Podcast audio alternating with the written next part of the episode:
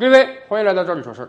七月四号啊，是美国国庆，今年刚好是美国成立的第二百四十五个年头。拜登总统呢发表了演讲，华盛顿也燃起了烟花，似乎是一派盛世景象。因为毕竟今天美国还是世界上最强大的国家。然而，同样在七月四号啊，佛罗里达爆破了一栋建筑，因为这栋建筑大概在十天之前有一部分。突然倒塌了，而今天马上有恶劣的天气情况我要发生，如果不爆破，可能会有更大的损害。所以在国庆烟花绽放的同时，佛罗里达把这座建筑爆破了。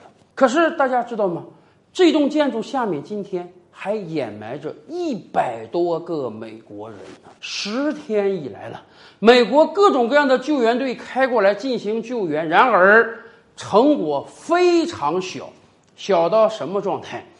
一个人都没有救出来，挖掘到的只是几具尸体而已。而且到今天为止，还有一百多个人失踪，家属对他们的生还已经不抱任何希望了。家属想到的只是能见到尸体就不错了。美国怎么会这样呢？今年是二零二一年，十年前，二零零一年的时候。美国也发生了一个巨大的灾难——九幺幺恐怖袭击。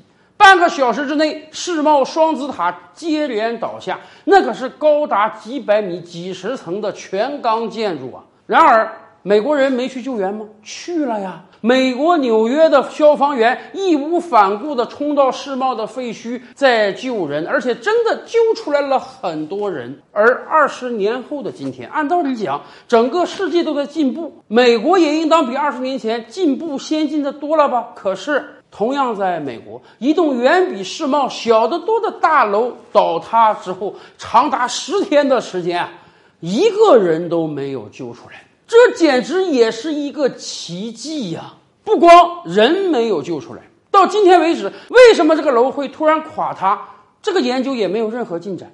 美国老百姓不知道为什么他们的基建烂到这个状态了，几十年的楼而已，突然就轰然倒塌了，上百人被埋在里面，一个都救不出来。十天了，家属连尸体都见不到，甚至。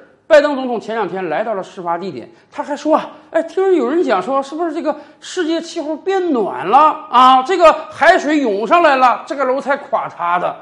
如果真是这个原因，那我倒想问一下了：美国有多么绵长的海岸线啊？是不是美国所有的海边建筑未来都有可能垮塌掉啊？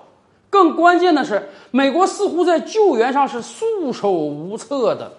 有相关专家就指出啊，美国这次救援的一塌糊涂，就就和美国应对疫情的一塌糊涂如出一辙。美国的联邦政府、州政府和地方政府反复推诿，联邦政府说州政府不宣布紧急状态，我就不能派人；州政府说地方政府没宣布，我也不能派人。是的。在这场疫情，我们就看到了美国的虚弱。美国各个州之间忙于抢物资，美国中央政府根本拿不出行之有效的措施，多么像这次救援一样。我们经常讲，人类历史的发展并不永远是一条线向前的。对于美国来讲，今天他就真不如二十年前呀。